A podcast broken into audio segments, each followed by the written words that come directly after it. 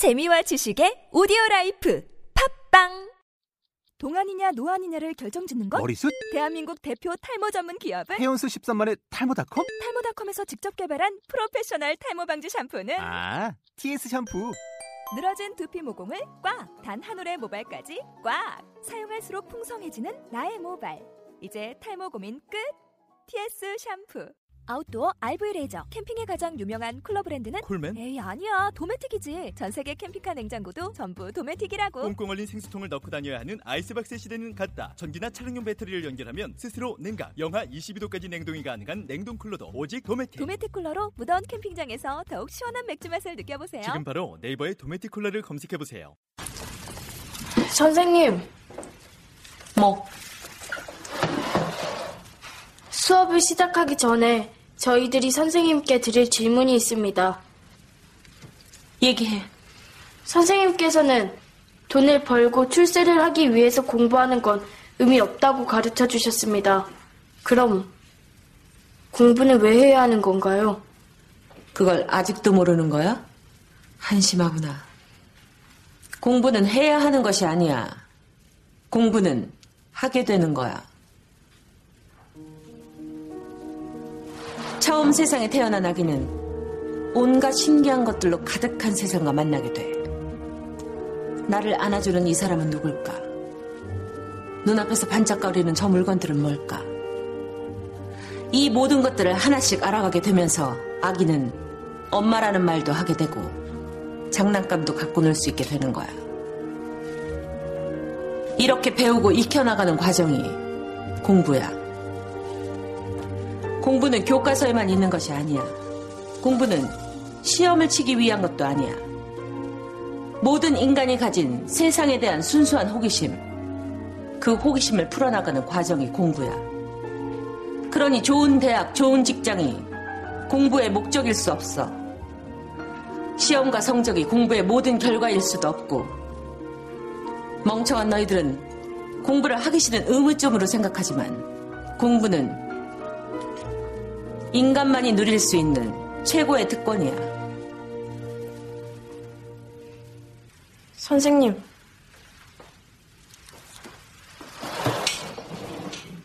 선생님께서는 세상에서 행복한 삶을 누릴 수 있는 사람은 100명 중에 한 명, 단 1% 뿐이라고 말씀하셨는데요. 왜 그렇죠? 그게 너희들이 살고 있는 현실이니까. 저는 꼭 그렇지만은 않다고 생각합니다. 어째서? 서연이는 책을 읽을 때 행복하다고 하지만 우동구는 곤충하고 놀 때 행복하다고 하고요. 보미는 만화를 그릴 때 행복하다고 하지만 저는 보미가 만화를 그려줬을 때 행복했거든요. 행복은 딱 정해진 건 아니라고 생각합니다. 친구들이 다 다르듯이 친구들마다 행복도 다 다르니까요. 그러니까 25명이 있는 우리 반에는 25개의 다른 행복이 있지 않을까요?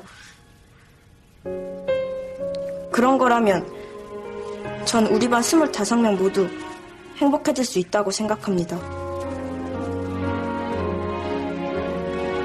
심하나.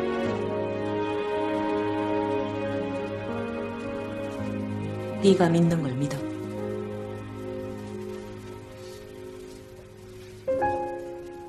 그리고 그걸 잊지 마. 너희들 모두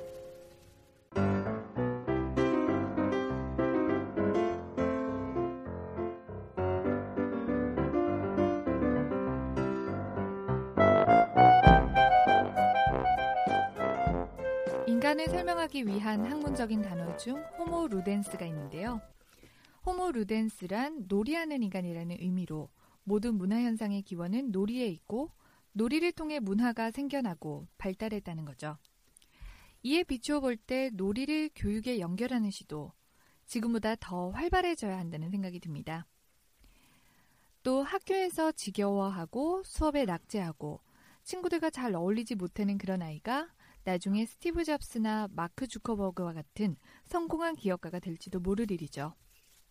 누구나 공부하기만을 강요하고 공부를 잘 못하면 나고자로 취급하는 우리나라 교육 환경에서 절대 이런 아이들이 성공하기가 어려운데요. 하지만 요즘은 기업가 정신 교육이 곳곳에서 일어나면서 작은 변화들이 시작되고 있습니다. 또한 글로벌 시티즌십을 가진 세계 시민으로 양육하기 위한 외국어 교육까지. 오늘은 아이들에게 무엇을 가르칠 것인가 라는 주제로 새로운 시대에 우리 아이들에게 가르쳐야 할 것들. 첫째, 놀이와 열정을 연결하는 교육. 둘째, 기업가 정신. 셋째, 외국어 교육에 대해 이야기해 보겠습니다.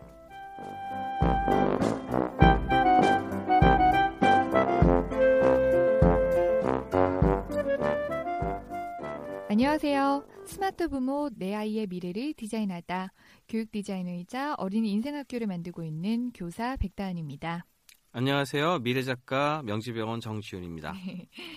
오늘 시작할 때 교수님 한 드라마에서 나온 선생님의 이야기 들려드렸는데요. 저는 네. 저 말들이 참 좋았거든요. 우리가 제도화된 틀 안에서 공부를 시작해서 그렇지 원래 세상에 대해서 알아가는 것 자체가 공부고 그 과정은 원래 놀이처럼 즐거운 것인데 우리는 어쩌다가 이렇게 돼버린 걸까요? 그러게요. 속상해지네요. 네. 이제 세계적인 놀이운동 전문가 이제, 이제 놀이 연구의 선구자인 네. 어, 정신과 의사입니다. 스튜어트 브라운이라는 분이 있어요. 네. 2009년에 재미를 넘어 꼭 필요한 놀이 이런 음. 제목의 테드 강연을 했었는데 네. 음, 스튜어트 브라운 같은 경우에는 원래 정신과 의사다 보니까 네. 살인범 심리를 연구하던 사람이거든요. 네. 그러다가 되려 놀이의 중요성에 대해서 오, 이제 알게 됐어요. 될 수가 있군요. 그렇죠. 네. 비극적인 대량 살인 행각을 이제 벌였던 그 텍사스 타워 살인범 네. 찰스 위트먼이라는 사람이 있었는데 이 사람에 대해서 연구하다 보니까 어, 이 사람의 어떤 그 성장 과정 그리고 생활 환경에서 놀이가 굉장히 부족했다는 걸 이제 알게 된 어, 거죠. 그 배경을 잘 이해하지 못하면 언뜻 보기에는 조금 다른 내용 같기도 한데요. 네. 그 범인의 그 배경에 있어서 놀이가 매우 부족했다. 네. 요즘은 특히나 비극적인 뉴스가 많이 들려오고 있잖아요. 하루가 네. 멀다 하고. 그리고 또 절대 있어서는 안 될 부모와의 천륜을 거스르는 그런 사건, 사고들이 있는데요. 이 원인 중 하나가 바로 아이가 조금만 성장하면 놀이에 대해서 굉장히 인색하고 틀에 가두어 버리려는 우리나라 특유의 문화도 하나의 영향이 있지 않을까라는 생각이 듭니다. 저는 그 영향이 굉장히 크다고 저는 개인적으로 음, 생각을 보시네요. 하는데, 그러니까 네. 게임을 못하게 하고 놀이를 못하게 하는 게 중요한 게 아니라 반대로 네. 그 아, 그런 걸 허용을 하면 그게 되려 더 나아질 거라는 음. 거죠. 인간이 처음으로 태어나자마자 계속 놀이를 하게 돼 있어요. 그게 뭐냐면 엄마랑 눈을 맞추는 와, 거. 네. 엄마 품에 안긴 아이는 엄마 눈 맞추고 방긋 웃고. 예. 그리고 이게 이제 어, 이런 걸 사회적 웃음이라고 부르는데 네. 이제 생애 최초의 사회적 웃음을 하는 거고요. 음. 그다음에 더 나가면 이제 엄마가 아기의 이런 반응에 이제 기뻐하면서 이런저런 네. 말을 건네죠. 옹알이. 예, 옹알이도 하고 주변 사람들 얘기도 하고. 네. 어, 그러면 이제 뇌과학 연구를 이렇게 해 보면은요. 이때 네. 아이가 아이의 뇌가 이제 여러 가지 반응을 보이는데 음. 그게 우리가 그 뒤에 놀면서 놀이하면서 즐거워할 때 나오는 반응하고 똑같습니다. 와. 또 새롭게 이렇게 들어보는 내용인데요. 이런 아이가 엄마와 같이 눈을 맞추는 것으로부터 놀이가 시작된다. 아이들이 성장하는 과정에서도 이런 놀이가 계속돼야 할 텐데요. 몸으로 하는 놀이의 중요성에 대해서 학자들의 연구는 많은 반면 우리 현실에서는 아직까지 그런 생각이 많이 확산되어 있지 않은 것 같습니다. 놀이에 대한 활발한 연구도요. 그나마 유아 단계 정도에만 좀 집중이 되어 있는 것 같고요. 네, 근데 이제 몸으로 하는 것도 정말 중요해요. 특히 음. 손 같은 경우에는 더더욱 중요하다고 얘기를 하는데 어, 나사나 보잉, 뭐 JPL, 어. JPL은 이제 어, Jet Propulsion 연구소라고 그래가지고 이제 네. 나사의 산하 기관은 굉장히 중요한 음. 곳이거든요. 네네. 이런 회사 같은 경우에는 연구 개발 인력 채용할 때 네. 공부한 걸로 안 하고요. 공부한 것도 물론 있지만 일류 대학을 수석으로 졸업다, 졸업했다고 해서 음. 어, 아무리 그래도 어릴 때 손으로 놀아본 경험이 와, 없다든지, 네. 예를 들어 차를 고쳐본 적이 음. 없다든지, 어, 이런 사람들 같은 경우에 문제 해결 능력이 떨어진다고 간주해 버립니다. 네. 그냥. 그렇게 인터뷰를 하는 건가요? 아, 이제 인터뷰도 하고 실습도 해보고 아, 물어보기도 하고 이제 이러는 거죠. 네. 네. 실제로 그런 경험을 해본 친구들이 문제 해결 능력이 있다고 이렇게 간주를 하는 것 같은데요. 실제로 쓰일 수 없는 것들, 책으로만 쌓은 지식은 점점 더 가치가 낮아질 수밖에 없는 그런 시대인 것 같습니다. 어, 그리고 교수님, 이렇게 네. 몸으로 쓰는 놀이도 물론 중요하지만 상상 놀이도 저는 참 중요하다고 생각을 하는데요. 네. 제가 지금 초등학교 2학년을 가르치는데 수학 스토리텔링 시간에 소인국에 온 걸리버 이야기를 들려줬, 들려줬어요. 네. 그리고 아이들이 이제 처음으로 미터에 대한 그 길이에 대해서 공부를 했는데요. 그 단원이 끝날 때는 이야기를 좀 바꿔서 걸리버가 오히려 거인국에 떨어진 그런 상황을 연출을 했거든요. 그리고 거인국 동물원에 가게 된 그 걸리버가 전기뱀장어를 만나고 사자숲에 떨어지고 또 독수리 발톱에 낀 걸리버 이야기 정말 그런 보지도 못한 상황을 아이들을 너무나 재미나게 상상하고 신나하더라고요. 그 목소리 한번 들어보실게요. 강아지는 만지면 사나워져요. 이빨이 4미터 정도 되는 이빨로 걸리버를 먹습니다. 그래서 사나우니까 가, 가까이 가면 안 돼요. 걸리버야 조심해. 걸리버가 거북이를 쓰다듬어 주었더니 좋아해서 걸리버를 등에 태웠어요. 거북이의 이름은 소소예요. 길이는 3미, 3m예요. 한 걸음의 길이가 70cm예요. 참새는 5m 30cm예요. 근데 걸리버를 참새가 보고 부리로 물어버렸어요. 걸리버는 자기 몸의 3, 4배 6m나 되는 토끼 위에 올라가 거인국을 구경했어요. 걸리버야 재밌니? 지금 이제 백 선생님 수업의 사례가 이제 바로 상상놀이. 예, 그게 이제 아주 좋은 사례라고 말씀드릴 수가 있겠는데요. 이제 누구나 어린 시절 여러 가지를 상상하고 상상한 것을 바탕으로 뭔가를 만들거나 그리거나 음. 이런 경험이 있을 겁니다. 음, 놀이는 호기심과 탐험에서 시작을 되, 시작하는 거고 네. 어, 이것이 놀이의 한 부분입니다. 예, 타인과 어울리, 어울리려고 한다면 사회적 놀이가 필요한 거고 음. 사회적 놀이는 사람들을 모이게 만드는 것과도 관련이 있고 그 놀이의 종류가 굉장히 많은 거고요. 네. 어, 이런 놀이 문화에 익숙하고 그런 문화를 만들어가는 아이가 음. 미래형 인재가 될 수 있다 네. 이렇게 말씀을 드릴 수 있을 것 같아요. 네, 소위 요즘 뭐 잘 노는 아이가 뭐. 이런 것들 문화를 만들어 나가는 좀 싸이가 딱 떠오르는데요. 네네. 아이들은 물론이거니와 하물며 어른들도요. 유머나 영화나 뭐 게임, 상상 이런 것들이 없는 일상은 너무나 몸이 건조하잖아요. 네네. 지금 이 팟캐스트를 만드는 것도 저한테는 또 일종의 놀이였거든요. 교수님을 섭외하기도 하고 원고도 쓰고 또 실제로 드라마 장면과 연결 짓고 또 어떤 음악을 선곡할까 고민도 해보고 이런 과정들이 참 놀이 같았던 것 같아요. 네, 맞습니다. 어른들도 본능적으로 똑같아요. 게임 음. 좋아하고 놀이 좋아하고 맞아요. 이제 이게 꼭 필요하다고 생각을 하는데 네. 15세기 이제 유럽 풍경을 그린 한 그림을 보면은 네. 어, 당시 유럽에서 쉽게 볼 수 있는 보통 사람 집, 집에 이제 앞마당을 그린 그림이 하나 있었는데 네. 그 풍경에서 이제 관찰을 해 보니까 그 한 장의 그림에 무려 124가지의 놀이가 발견됐다고 해요. 어떤 놀이들이 있었을지도 굉장히. 다양하죠. 나이를 불문하고 놀이에 빠져 있다는 것이 당시 사회에서는 전혀 이상한 일이 음. 아니었다는 거죠. 어, 우리는 이제 놀이에 대해서 좀 더 관대해질. 필요가 있다고 생각을 하고요. 네. 어른들이 너무 이렇게 딱딱하고 경직된 잣대로 아이들의 생각을 음. 재단하는 것은 좀 굉장히 위험합니다. 그렇습니다. 모든 아이들은 특히나 뽀로로처럼 놀고 싶을 텐데 어른들이 너무 그 생각으로 생각의 잣대로 아이들을 조금 제한하는 거 아닌가라는 생각이 드는데요. 교수님께서 책에서 밝히신 것처럼 사람들은 일하지 않으면 논다고 생각하지만 놀이의 반대는 일이 아니라 우울이라고 말씀하셨잖아요. 네. 인생은 평생 놀 놀 수 있도록 설계가 되어 있다고. 네. 네, 뽀로로처럼 그렇게 말씀하셨는데, 어, 우리 뽀로로 같은 아이들과 또 어머님, 아버님들도 좀 더 여유를 갖고 좀 즐거운 일상을 좀 만끽을 더 많이 하셨으면 좋겠어요.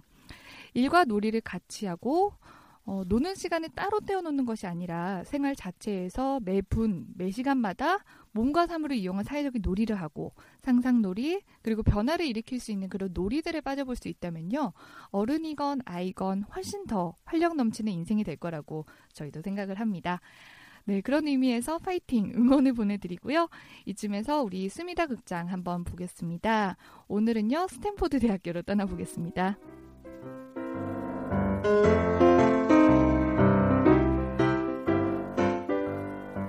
저는 스탠포드 대학의 디자인 프로그램 교수 밥 맥킴입니다. 창의적 교수법에 대해 연구하고 있습니다. 저는 학생들과 이런 놀이를 즐겨합니다. 그건 바로 그림으로 아이디어 표현하기죠.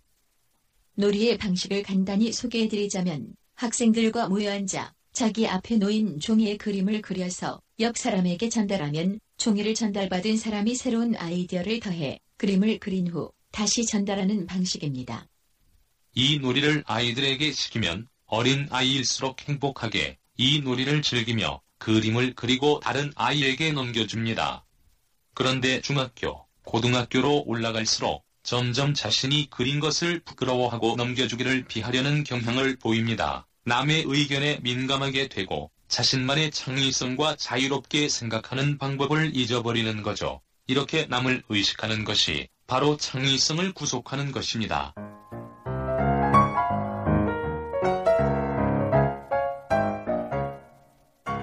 어, 지금 말씀 들어보니까요, 정말 안타까운 일입니다. 아이들은 같은 물건이나 뭐 같은 어떤 내용을 보아도요, 서로 다르고 다양한 것들을 상상을 해내는데요. 자와 지우개 같은 거 모아가지고 순식간에 최신식 총도 만들어내고요. 또 놀이터에 대형 모래왕국 만들어 본 경험 어른들도 다 있지 않으신가요?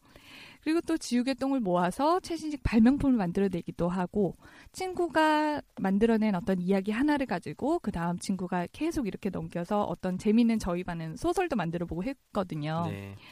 어, 그리고 또 유명한 뭐 블럭 쌓기, 레고 만들기 이렇게 실제 여러 물체를 가지고 이렇게 저렇게 만들어 보는 과정 그런 것들을 통해서 새로운 것을 탄생시키는 연습을 하게 되는데요. 남에게 비난받을까봐 친구들이 비웃을까봐 어른이 되어갈수록 이렇게 자신의 창의성을 오히려 꽁꽁 숨기고 있습니다. 정말 바뀌어야 할 것 같아요.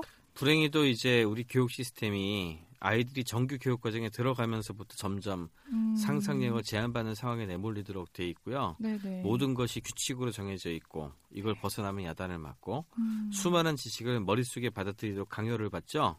이렇게 해서는 미래 사회가 필요한 창의적 인재가 탄생할 수 없습니다. 제 개인적으로 어, 이 하나 좀 말씀을 또 드릴 수 있는 게 네. 제 카이스트에서 이제 소위 말하는 영재반 비슷한 음. 그 캠프를 어, 교육도 네, 해보고. 그러는데 어, 참 재미있게도 원래 당연히 고등학생들이 중학생보다 더, 더 많이 교육도 받았고 잘해야 되잖아요. 이와 관련된 이런 프로젝트들을 진행을 해보면 나이가 어리면 어릴수록 훨씬 잘해요. 중학교 일- 중학교 1학년, 2학년 애들이 네. 가장 독특하고 재밌는 어, 그리고 그런. 완성도 있는 걸 하고요. 어. 어, 나이가 들면 들수록 아이들이 그런 능력이 떨어지거든요. 네. 이건 우리 교육이 진짜 뭐가 문제가 있는 거죠. 정규 교육이 오히려 아이들의 창의성을 저해시키고 있다는 그런 말씀 들려주시고요. 어, 상상력은 인간에게 주어진 재능이고 그 재능을 현명하게 사용할 수 있도록 노력을 해야 될 텐데요. 아이들이 미래에 맞설 수 있는 창의적인 전인 교육을 할 수 있는 그런 때인 것 같습니다. 저희를 비롯한 교육 현장의 많은 분들과 또 정책을 이만하시는 많은 분들의 지혜가 진짜로 필요하다고 생각이 됩니다.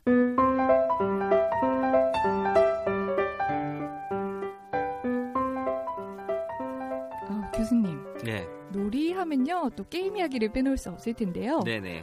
게임의 역기능도 물론 있지만 자- 교수님께서 자녀분들에게 게임을 허용하시는 걸로 굉장히 유명하시더라고요. 네, 허용하는 정도가 아니라 저도 같이 하고요.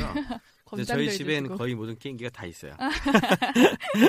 예, 뭐 특별히 근데 제가 이거를 좀 그 게임을 하는 것에 대해서 네. 부모가 게임을 좀 알아야 음, 진짜 안 좋은 게임들이 있거든요. 그런 게임들은 음, 안 식별할 시킵니다. 수 예, 있는. 식별할 수 있어야 되는데 음. 부모가 그거 식별하지 못하면은 안 되는 거죠. 교수님이 게임을 네. 좋아하셔서 그러면 아, 물론 그것도 어느 정도 영향이 있는 거죠. 네. 어, 교육적인 목적을 위해 제작된 기능성 게임이라든지 어. 에듀테인먼트 같은 것도 있는데 그런 거는 사실 재미가 별로 음, 없어요. 그래서 그렇죠. 일반적인 게임 중에서 어. 볼 필요가 있죠. 일반적인 게임 중에서도 긍정적인 효과를 어. 미치는 괜찮은 게임들이 생각보다 되게 많습니다. 어떤 게임들일까요? 귀가 솔깃해지는데요. 소개 네. 좀 부탁드릴게요. 어, 대표적으로 어, 명작으로 꼽히는 것이 이제 젤다의 전설이라고 하는 이제 작품들 음. 이런 거 어, 이런 것들이 있는데 네. 어, 계획을 세우고 문제를 해결하면서 창의적인 음. 자기 표현을 유도하는 종류의 게임들. 그리고 끝이 있어요, 이런 종류는 아, 기본적으로. 그러니까 지금 현재 온라인에서 이렇게 경쟁 구도만을 가지고서 내가 쟤보다 세져야지 하는 거 있거든요. 그런 건 끝이 없는 싸움이거든요. 음. 그 누군가를 제압하고 네. 그냥 빠져가지고 해야 되니까 이런 종류는 좋지 않아요. 다만 다양한 이야기 구조를 서사 구조를 가지고 네. 그거를 따라가다가 결국에는 끝이, 끝이 꼭 있는, 있는 예, 예. 그런 게 이제 네. 중요하고요. 음. 문명 시리즈도 저는 굉장히 좋아하는데 네. 이 문명 시리즈 같은 경우에는 역사와 지리에 대한 이제 오. 관심도도 증가를 시키고 게임 종류에 따라서 이제 사회적 능력이라든지 운동, 건전한 경쟁이라든지 리더십을 고취시키는 것도 있고요. 종류별로 다양한 네. 그런 부분들이 있습니다. 다른 데도 그러셨지만 이렇게 게임에 대해서 말씀을 하시면서 굉장히 눈이 막 초롱초롱 빛나시는데요. 지금 교수님께서 추천하신 젤다의 전설, 바쿠칸, 그리고 문명 시리즈는 기록을 해주, 해 두셔도 좋고요. 교수님 책에도 또 더 자세한 설명이 나와 있으니까요. 참고해 주세요. 어, 또 한 측면은 이제 게임이 가족 관계를 돈독하게 해주는 그런 오. 시각도 있어요. 어, 최근에 특히 그런 네. 것들이 많아졌는데, 물론 잔인한 장면이 지나치게 많이 등장한다든지, 음. 선정적인 거라든지, 네네. 이런 것들도 굉장히 상당히 있거든요. 그런 것들은 부모가 게임에 관심을 가지고 있으면 잘 골라줄 수가 있고요. 음, 이렇게 그 가족과 함께 즐기는 시간으로서 하는 종류의 게임들, 네네. 그런 것들은 같이 해보기도 하고, 그리고 아이들이 좋은 게임들을 골라낼 수 있는 의욕을 길러주면 자기가 이제 알아요. 그래서 어, 나쁜 게임을 하고 있는 친구들을 교화까지 합니다. 이런 어, 게임들 왜 하고 있냐 하고 나는 이렇게 음. 다양한 것들을 하는데 하고 그래서 되려 안 좋은 영향을 미치는 게임에 빠지게 될 가능성을 줄여줄 수. 있는 거죠. 아, 네. 그렇군요. 또 이렇게 색다른 시각을 제시를 해주셨는데요. 보통 게임만 하면은 부모님들이 못하게 막고 아이는 그- 그것에 또 반, 반항을 하고 이런 모습들만 보게 되는데 오히려 이렇게 좋은 게임은 건장하기도 하는 방송, 색다른 방송입니다. 못하게 하면 PC방 가서 해요. 그러니까요. 안. 오히려 더 안 좋은 영향을 네. 주는 것 같아요. 정말 네네. 몇 시간이건 거기에 있는 아이들 보면 참 안타까운데요. 네. 어, 지금 가족과 또 함께 할 수 있는 게임이라고 하시니까 Wii가 생각이 제일 먼저 딱 났어요. 네, Wii도 좋죠. 네, 네. 가족이나 친척들하고 함께 모여서 하니까 아이들 일기장에도 항상 단골로 등장하는 손님입니다. 어, 교수님, 네. 미국에는 심지어 이런 게임을 교육과정에 도입하는 학교도 있다고 해요. 예, 전면 도입하는 학교들도 좀 나오고 있어요. 아, 이제. 뉴욕에서 이제 유명한 프로젝트인데 네. 학습을 위한 퀘스트, 음. 영어로 이제 Quest to Learn이라고 하는 과목을 네네. 개설하는 중학교가 있어요. 네. 음, 디지털 게임을 아이들의 지적 탐험의 도구로 이용하기로 한 건데 네. 어, 세계적인 디자인 학교로 파슨스 스쿨이라고 스쿨. 있거든요. 네, 네. 예, 파슨스 스쿨의 이제 살렌 교수라는 양반이 어, 학습과 게임의 관계에 대한 연구를 진행을 하고 네. 그다음에 이제 공립 학교의 새로운 교육 혁신을 위해서 프로젝트를 시도를 하고 있습니다. 네. 뉴욕시 이제 교육감도 적극적으로 지원하고 있고 음. 빌 게이츠라든지 카네기 이런 네. 데에서 이제 펀드도 지원하는 이제 큰 프로젝트예요. 네. 그 사실 우리나라에서도 GBL이라고 game based learning이 우리는 오히려 반대로 교육 현장에 반대에 부딪히기도 했었는데요. 게임이라고 하면은 공부에 방해가 될 뿐이라는 부정적인 우리의 시각과는 사뭇 다른 방법인 것 같습니다. 이게 쓸데없는 알레르기예요. 교육부에서도 아, 게임이란 말만 들어가면 무조건 뺄라 그러거든요. 음. 학부모 반발도 심하죠. 저는 이게 네네. 정말 큰 문제라고 생각을 합니다. 음, 사실 뭐 꿀맛닷컴이라고 서울시에서 네. 운영하는 그런 뭐 온라인 사이트라든지 이런 곳에서도 사실 아이들의 참여를 끌어 높일 수 있는 방법이 게임에 좋은 대안이 될 그쵸. 수도 네. 있음에도 무조건 반대하시는 그런 부분들이 보이는 것 같고요. 그리고 또 이건 다른 예시지만 뭐 나이키 같은 세계적인 브랜드에서도 게임의 요소를 운동과 접목한 그런 전략들을 계속 이어가고 있는데요. 게임을 좋아하는 아이라면 이런 방향으로 오히려 게임을 뭔가 만들고 제작하는 아이로 좀 관심을 돌릴 수 있게 하는 그런 방향도 있지 않을까요? 네, 그것도 굉장히 좋은 관점이에요. 이제 게임을 직접 만드는 것도 음. 교육 효과가 높거든요. 어, 게임 개발자가 굳이 되라고 하는 건 아니고 네. 우리 게임이라는 게 옛날 놀이 그리고 보드 게임 같은 거에서 시작하잖아요.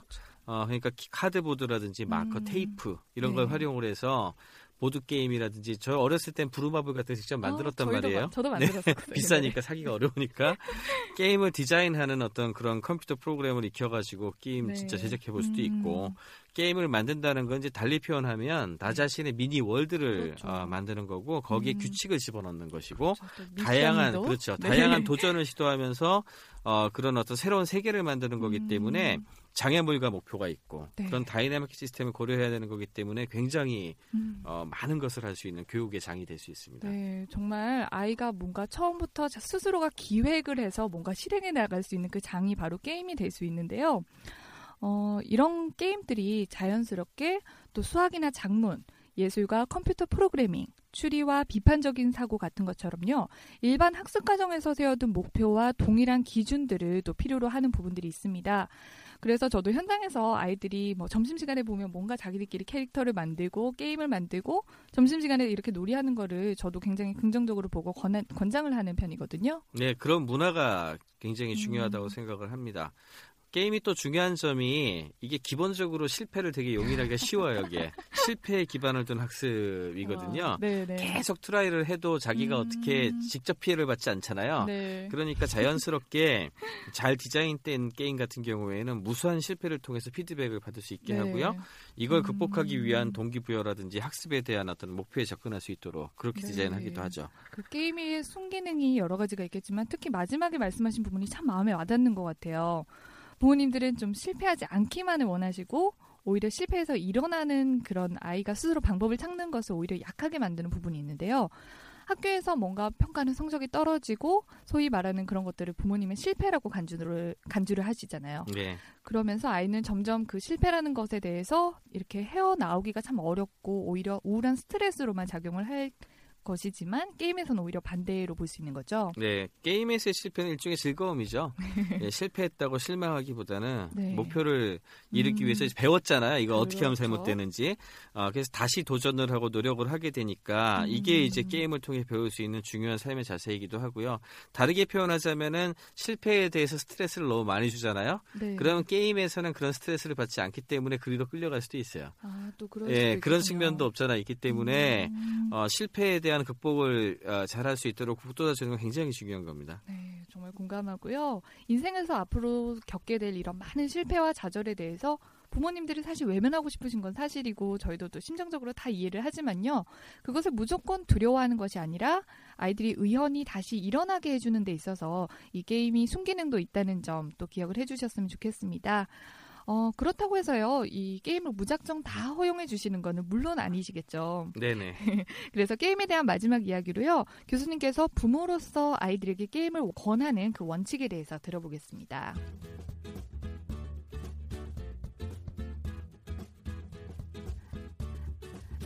아이들에게 좋은 게임이 나오면 먼저 권하는 정지훈 교수님이 제안하는 게임의 원칙. 첫째, 게임하는 시간에 제한을 둔다. 그리고 부모와의 소통이 잘 되면 아이들이 자발적으로 잘 따른다. 둘째, 온라인 게임은 특히 어, 경쟁형 온라인 게임은 시키지 않는다. 아, 특히 불특정 다수를 대상으로 경쟁을 유도하는 게임은 여러 가지 부작용이 있을 수 있기 때문인데요. 젤다의 전설과 같이 게임의 완성도가 높으면서도 명확한 끝이 있어서 매일 적당한 시간을 투자해서 정복해 나가는 종류의 게임이라든지 마인크래프트처럼 사용자가 자유롭게 게임 속 세계를 만들 수 있어서 창의성과 성취감을 높일 수 있는 게임이라든지 어, Wii에 나오는 게임들처럼 가족들과 함께 몸을 쓰면서 즐길 수 있는 게임이라든지 Age of Empire 같이 역사에 대한 관심을 고조시킬 수 있는 패키지 게임 같은 것들은 권장할 필요가 있습니다. 셋째, 아이들에게 틈틈이 게임을 어떻게 즐기고 있고 어떤 면이 좋았는지 한번 물어본다. 어, 그러면 아이들은 게임을 당당하게 할 수 있습니다. 그렇기 때문에 어, 좋다는 것과 그런 과정을 배우는 것을 자랑하기도 하거든요. 예, 이런 부분들을 유도하는 것이 굉장히 중요합니다. 네, 감사합니다. 이 원칙들 잘 지키셔서 또 게임도 같이 해보셨으면 좋겠고요. 세대가 다르고 세상의 규칙이 달라지고 있는데 기성세대의 선입견만 가지고 모든 것을 오히려 제약하려는 시도는요. 어쩌면 아이들을 편하게 관리하려는 어른들의 이기심일지도 모르겠습니다. 숨어서 몰래 하거나 또는 억지로 참게 하기보다는요. 건강하게 즐기고 게임이 주는 유익을 마음껏 누리는 방법을 찾을 때입니다.